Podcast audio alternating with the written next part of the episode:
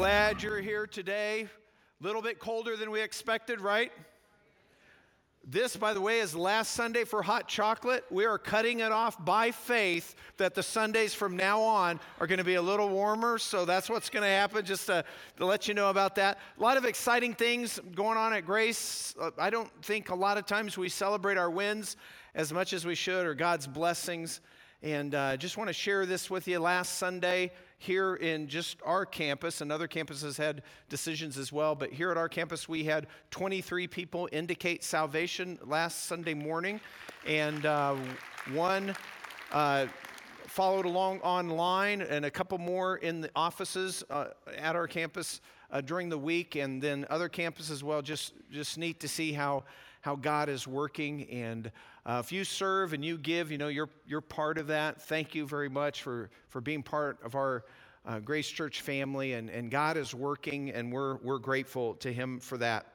We've been in a series called The Road to the Cross, and we started that just last Sunday. And we actually talked about where it's Jesus heading to Jerusalem, where he knows he's going to be crucified, and he's going there with his disciples, and there are people along the way that he is interacting with. And then last Sunday, we talked about how Jesus paused and he told a story, a parable, which is a short story uh, that really describes a spiritual truth, teaches a spiritual truth. And he told the story about a Pharisee and a tax collector. And at the end of that story, what happens is the tax collector, who had done everything wrong in his life, was a, a, very bad guy, robbed his neighbors, took advantage, sided with the enemy, was a traitor, you know, all this stuff, that he went away justified. He uh, left praying at the temple forgiven. And then, right after Jesus told that story, Another guy runs up to Jesus as he's walking toward Jerusalem and interrupts him. He kind of barges in. And this guy is a rich young ruler. And he asks Jesus the question, the most important question. He says, Hey, Jesus, how do I know that I, what, what does it take for me to go to heaven? How can I know that I'll have eternal life? Eternal life. What must I do? To enter the kingdom, is what he's asking Jesus. And then Jesus surprisingly answered him, Well, keep the commandments. And then, even more surprisingly, the, the young ruler says, I've done that. And then Jesus says something even more interesting after that because then Jesus' response was designed by Jesus to show this young man, this young leader, that he really wasn't keeping the commandments. He wasn't even keeping the first commandment. Jesus said, Well, okay, then sell all your possessions, give the money you get to the poor, and then come and follow me. And when this young leader heard that, he was sad, depressed, and he actually walked away.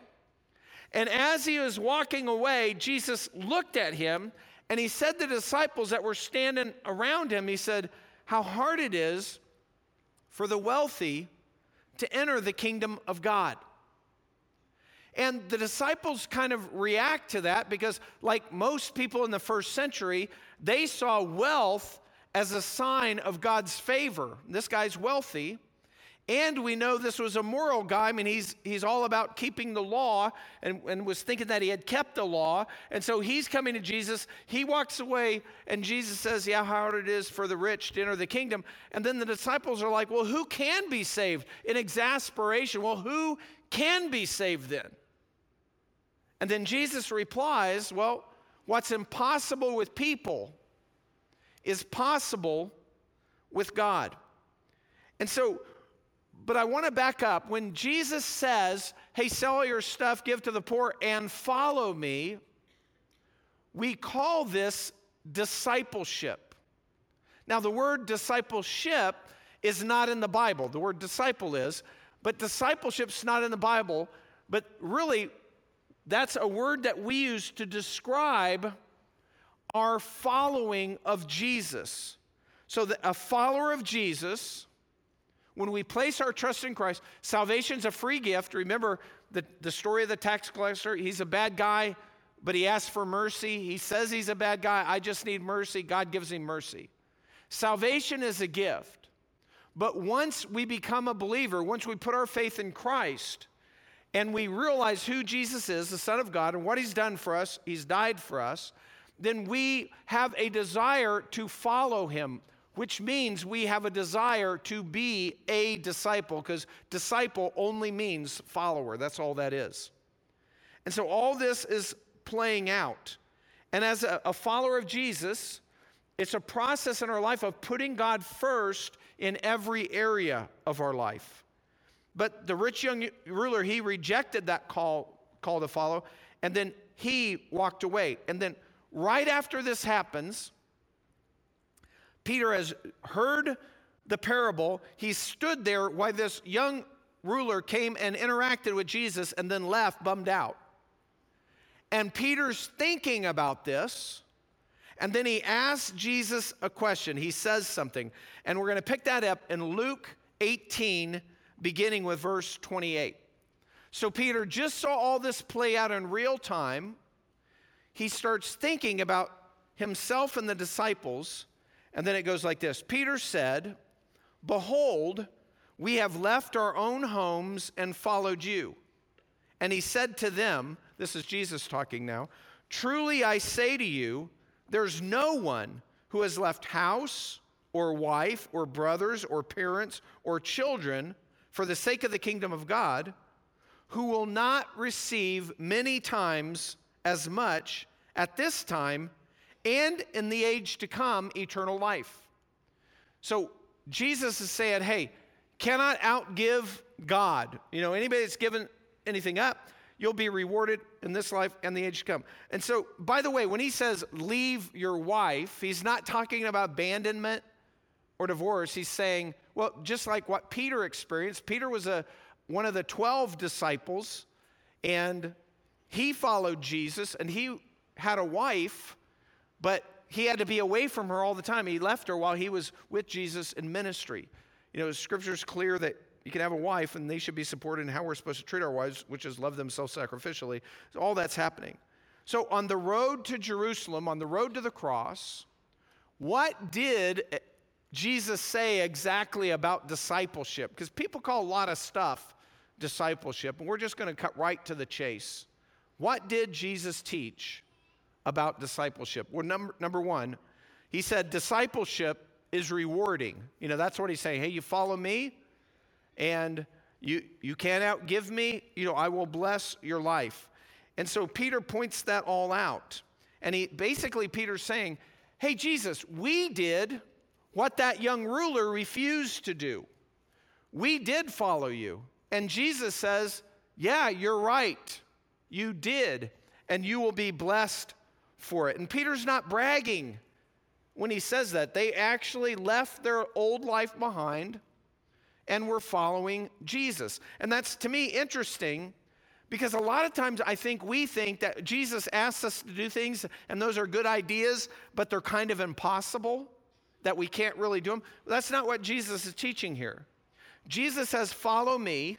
And of course, none of us do that perfectly, but Jesus says he told the disciples, remember, he called them individually, follow me. And they followed him. And now, later, three years later, Peter's saying, hey, we left everything and followed you like that rich young ruler didn't. And Jesus says, yes, you did. Good job. You'll be rewarded, you'll be blessed for that. So, discipleship, first of all, is rewarding what Jesus is saying, but also discipleship is serious. And how does Jesus say that? Well, right after Jesus tells the disciples that, hey, they will be rewarded for whatever they've given up in this world, that they're going to get that back in this life and the life to come, then all of a sudden he says this. He tells them, hey, they're heading to Jerusalem, and he tells them, he's done this a couple of times. He one more time tells them, what's going to happen when he gets to Jerusalem. Here's how that goes in verse 31. Then he took the 12 aside and said to them, Behold, we are going up to Jerusalem, and all things which are written through the prophets about the Son of Man will be accomplished. For he will be handed over to the Gentiles, and will be mocked, and mistreated, and spit upon, and after they've scourged him, they'll kill him. And the third day, he'll rise again. So now Jesus teaches about himself a lot of times in the third person Son of Man. Son of Man is Jesus.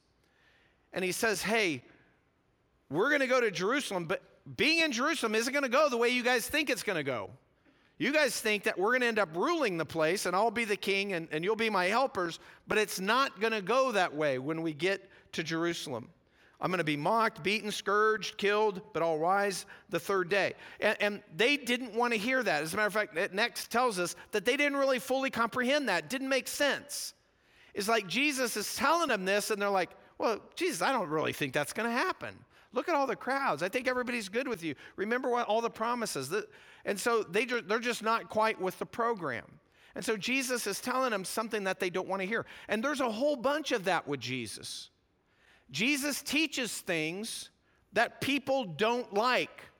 We, in our culture, we hear about the things we like all the time. Jesus loves us. Yeah, we get that. God loves us, all of us. Yeah, we get that. That's good stuff. But there's a whole bunch of other things that Jesus teaches that people don't really care for. And they're not going to like it when we say it either because as followers of Jesus, we should be teaching His truth. And when we speak His truth or teach His truth or tell His truth to other people, we should expect that not everybody's going to like it.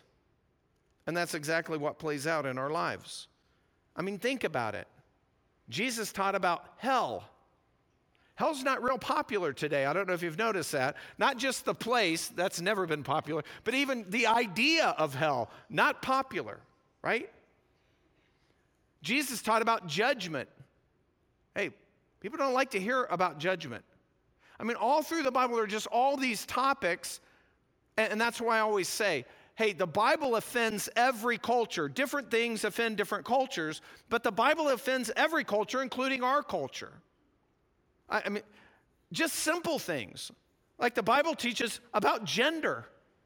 You know, there's male and, and female. Today, to just point out that a biological male is a man by definition, that's considered hateful now. It, it, it's just weird how, how our society's kind of shifted on that. And, and we love all people. We get that, you know, legally people can identify however they want. We don't necessarily think that we should all have to pretend to. If you want to pretend that you're something, I mean, that's okay. Just don't make us do it. You know, it's kind of our attitude. But we love people. But in our culture, they force you to pretend to, or they will attack you and cancel you. That's just where we are right now. It's crazy. And, and of course, you know, maybe I shouldn't go down this path, but you know, we have a, a Supreme Court nominee who says she can't define the word woman, can't define what a woman is. Probably just won't define what a woman is, but can't define what a woman is. Wow, Supreme Court Justice. I heard that on the news, and then right after that, I heard that Clarence Thomas, who I think is the best Supreme Court justice that we have, I heard that he was in the hospital for a week. I'm going, what's happening? We're gonna lose another one, you know. It's, it's our culture's going one way, but God's word has always stayed another way. And, and by the way, this is why Mike mentioned about registering to vote. You know, we're, just, like everybody, Christians should vote. You know, and, and hopefully we're voting for candidates that we, you know, believe want to follow God. But, you know, and, and so deadline is a week from tomorrow, so you, you want to get that taken care of. So no matter what our culture says, at Grace, we teach what the Bible says. And so the culture is not always going to like that or some parts of it. It's kind of like eh, a few months ago, I was telling a story about being at a class at Terra State and where there were some religious leaders, and I was one of them. And, and all these religious, there, you know, there's maybe five of us, and they were all talking about basically, they're all saying our churches are dying. Uh, you know, we have less and less attendance, but we are rapidly changing to be more like our culture so that we can get these people back. And so now we are rapidly changing everything. That was all, all the other four were saying that. And then it's my turn, and I'm saying, we are not changing anything. We are actually sticking with the Bible, the New Testament that was written 2,000 years ago that we believe is the Word of God. Oh, and, and that conflicts with our culture. And by the way, our church is growing. You know, it's, it's just a whole, it's a whole different mindset on how people are thinking. But at Grace, we want to be committed to God's word. We have nothing else to teach. You, you guys are not here to hear Kevin's wisdom. You're going, Kevin's wisdom, whoa. No, it's the word that we want to hear. So, putting Jesus first is what discipleship is. That's rewarding. Discipleship is rewarding. It's also serious in that not everybody's going to like that, and you should expect maybe some persecution. And then the third thing that Jesus teaches about discipleship or putting Jesus first is that discipleship is for every believer. And this causes some confusion because of the word disciple. Some people think, well, disciple, we sometimes use that just to refer to 12 guys that were following Jesus, the apostles. But God, disciple just means follower.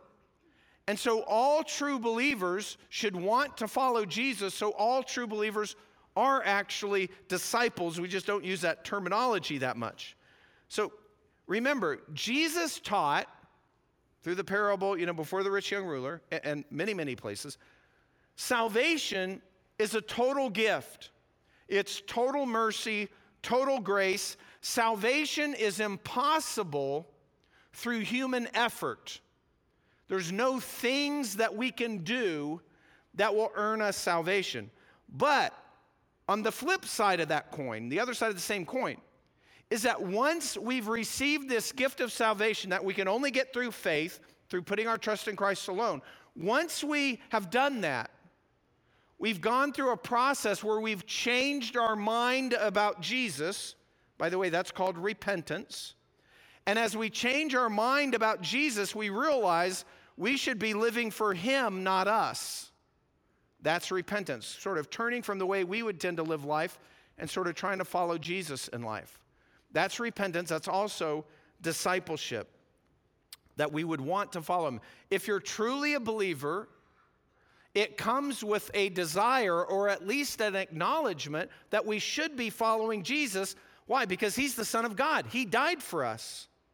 He's the king of the universe. We owe him our allegiance. Every human being does. And so we acknowledge that and then we, we try to follow him. Now, earlier, the disciples have heard Jesus talk about discipleship in the broader sense, not just them. And for example, when I say discipleship is for, is for every real believer, here's where we see that as one of many places. Earlier on the road to Jerusalem in Luke 14, uh, verse 25, it says, large crowds were going along with him. So here's Jesus, and at this point, he's on kind of a roundabout way as he travels toward Jerusalem. He's heading there, but he's kind of taking the long way. And a bunch of people are following him. And then at this one point, there's large crowds around him. And then it continues in verse 25. And he turned and said to them, This is Jesus walking with his disciples, and a whole bunch of people are following. And then he turned and he addressed those people who are following. So this is the big crowd. He turns and addresses the crowd, and here's what he says, verse 26. If anyone comes to me and does not hate his own father and mother, and wife, and children, and brothers, and sisters, yes, and even his own life, he cannot be my disciple. By the way, this is a crowd thinner. You know, I mean, you could just see people kind of melt. Okay, yeah, all right, I'll just kind of ease out. Maybe nobody will notice. And some say, hate your parents. What? That's crazy. And other people think, Hate your parents. Well, I already hate my parents. There's no problem with this at all. You know, I'm in. Good. Hey, yeah, what's the big deal? Hate your parents. When he's saying this, hate your parents, your wife, your brothers, your sisters, he's using hate in a not a normal way. Remember, Jesus is the guy that said, Love your enemies, honor your parents, love your wife in a self sacrificing way. What he's doing is he's using hate in, in, a different way they used it back then, in a comparative sense, not the normal sense. And the comparative sense is like saying, hey, in comparison to our love for God, our love for other people who are dear to us is like hate. That's nothing. Our love for them is nothing compared to our love for God. And the Bible does that in different places. The same thing back in the Old Testament when Jacob, you know, wanted to marry Rachel really, really bad. And he wakes up one morning, that first, after his wedding night, and he ends up, he's married to Leah. You know, that didn't go the way he wanted. And all that happened. And then the Bible describes that and says, you know, he loved Rachel, but hated Leah. Well, we know that he treated Leah well and all that. He didn't hate her in the sense we think hate her. It's just that probably the way Leah was feeling. Hey, compared to how much he loved Rachel, well, his love for Leah, you know, just wasn't, wasn't getting it. It's like he's hating her. Comparative use, that's what he's talking about. Don't be confused by that. And uh, then he continues in verse 27 and he piles it on a little more. Not only you have to hate the people closest to you in comparison to loving God, but next, whoever does not carry his own cross and come after me cannot be my disciple. There we have the word disciple. Discipleship's not in the Bible, but disciple. Every true believer is a disciple because every true believer follows Jesus. Salvation is free, again, but once we trust Christ sincerely, then it comes with a desire to love him back. We change our mind about Jesus, which changes the course of our life, and we have a desire to follow Jesus. Nobody does that perfectly. But the process of discipleship is putting Jesus first in more and more areas of our life. We grow closer and closer to Him, and we put Jesus first in other areas and we keep piling up those areas, that is called discipleship, the process of putting Him first in every area. And then last, Jesus is saying, hey, putting Jesus first, there's a cost to that. And so, fourth thing is discipleship is costly. He continues in Luke 14, in verse 28, when he says this, and he's talking about the cost. For which one of you, when he wants to build a tower, does not first sit down and calculate the costs to see if he has enough to complete it? Otherwise, when he's laid a foundation and is not able to finish, all who observe it begin to ridicule him, saying, This man w- began to build and wasn't able to finish. So, just like happens today, I don't know if you've been paying attention to the news or what's happening in, in our area locally, but if you drive to Toledo on 20, and if you get about where 280 is or Stony Ridge, there is a huge facility. Has anybody seen that thing going up? It's massive. It, it, it looks like our entire property could fit inside the building they're building there. And that was Peloton building a building. You guys, how many have heard this? You know, Peloton decides to build this building because I didn't hear this until recently, so I'm behind. Yeah, Peloton was building this building because they had this massive um, you know, demand for their interactive bikes, stationary bikes, exercise equipment. And so they're going to build this thing, it's going to employ 2,000 people, and this huge, huge factory. But then the pandemic ended, and their demand dried up, and they're realizing we can't afford to build this thing. And so now they've got this huge investment. They bought the property, they got some walls up, and they're going, what do we do? So, what I've heard is the plan is they're going to try to finish this as cheaply as they can, just a hollow shell, and then try to sell it. You realize this is not a resume builder, right? If you made this decision and now you're doing this and now you're just going to lose maybe $100 million or whatever, this is not what you slap on your resume for your next job. This is what Jesus is talking about. Hey, count the cost. Look forward, make sure that you can count the cost. And then he tells another story the same that says the same thing. He says, "Or what king when he sets out to meet another king in battle will not first sit down and consider whether he's strong enough with 10,000 men to encounter the one coming against him with 20,000, or else while the other's still far away, he sends a delegation and asks for terms of peace." Kind of reminds you of the whole Putin thing going into Ukraine. Whoop, this not going as good as I thought it was going to go. And we could only hope that he would change his mind and want peace. We can pray for that. So Jesus is saying, count the costs. As we become a follower of God, we should just instinctively get that God should be first in our life when we do that because we can't come to God without recognizing who He is and what He's done for us. He's God, He's our Creator. We owe Him our life. And so we're taught that we need to put Jesus before family. We just kind of covered that. If we don't make Jesus our first priority, then something else will always have a greater pull on us than our relationship with Christ. We have to make him first. And so the question is are you willing to follow Jesus even if it means alienation from your family? Because that's what Jesus is calling us to. And this is hard for a lot of people. You know, and the way we, I typically see this play out is somebody that you care about and deeply love and is close to you and your family, they sort of adopt a, a wrong lifestyle. And then because of that, you change what you believe. But really, it should be you should just keep loving them. You should love everybody, but especially them, they're part of your family.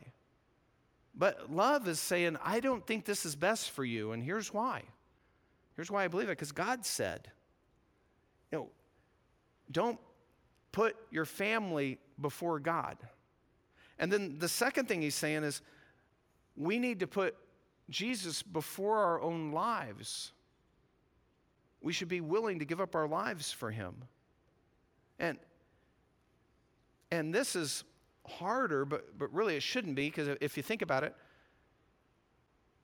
we're willing to die for our family, right? I mean, and, and we would all say, probably all of us, maybe not, but almost all of us would say, yeah, I, I'm, I would be willing to die for my family. I know I would. And, and then we have this image in our mind, you know, there's an intruder at night, you know, and something happens, somebody's got to die. And, and, and yeah, I would do that. The, the weird thing is, as we say we would do that, I would die for my family, but we won't self sacrificially live for our family every day.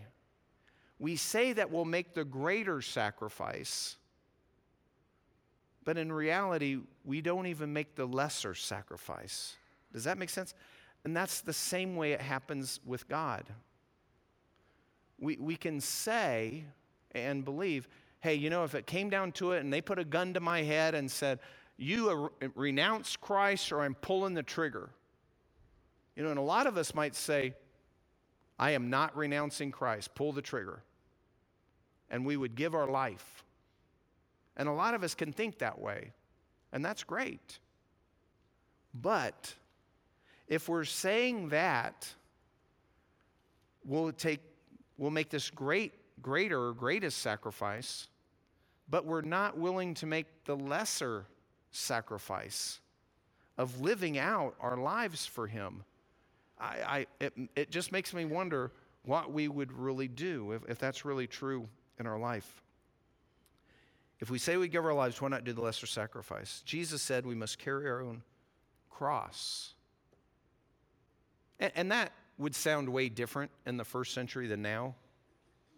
You know, today the cross is a piece of jewelry or a tattoo, you know, or it's a symbol of Christ's love for us.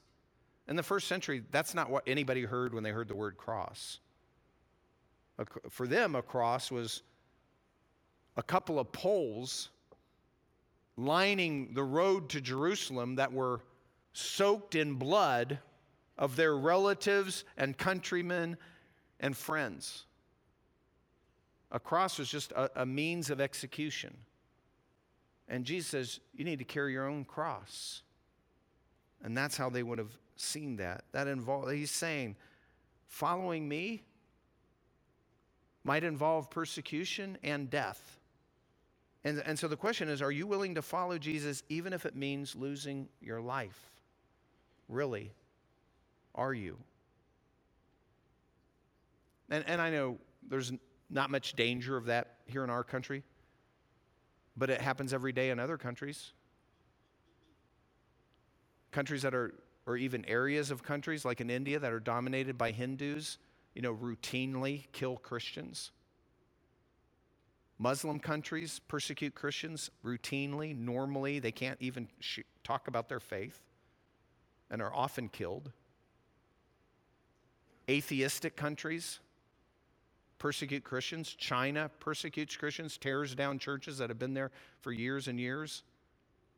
You know, this is happening. We don't experience it. Can you imagine a believer in China would be hearing this a total different way, right? Take up your cross and follow me. And the guy, the believer in China, he has it right. We're the ones that kind of don't understand that as well. And then finally, he says, What's the cost? Hey, we're taught to put him before our possessions. And he kind of said that with the houses earlier, but here again in 14, he says, he ends that description of the cost of discipleship. He says, So then, none of you can be my disciple who does not give up all his own possessions. What he means by that is that we, got, we have to put God first before our stuff, is what he's saying. We have to put God first before everything else. And so, how can we get this to sink down to our day, our generation today? Well, maybe here's a couple of applications for you. If you say that you're a believer and you're putting Jesus first, and a lot of times you don't have time to go to church, you're probably not. Because God intends that all believers attend a local church. That's God's idea, God invented it. That's what Jesus called us to. Or, if you say that you're a believer and that you want to put Jesus first, which is what all believers should do, that's called discipleship. And you've become a believer, but you've never followed him in believer's baptism. You're not putting Jesus first in that area. Because his intention, God's intention, is that every true follower would follow through with believer's baptism. And, the, the reason I'm saying believer's baptism rather than just the word baptism is to say that if you've been baptized as an infant, that's not the baptism the Bible talks about.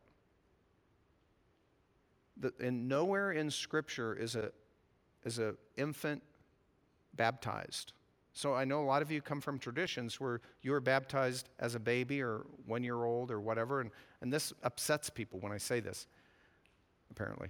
But uh, what I'm saying is, baptism in the Bible is only for people who have are old enough to understand the good news the gospel. Jesus, we're sinners. Jesus died for us. We deserve hell, but he paid our price. And so we're putting our trust in Christ and Christ alone to receive this incredible gift.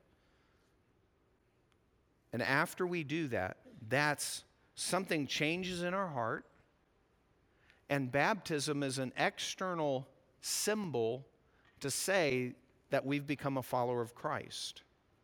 Actually, it's a symbol to say we've been buried in his death and raised in his. You know, there's a lot to it, but that's what that's what it, it means.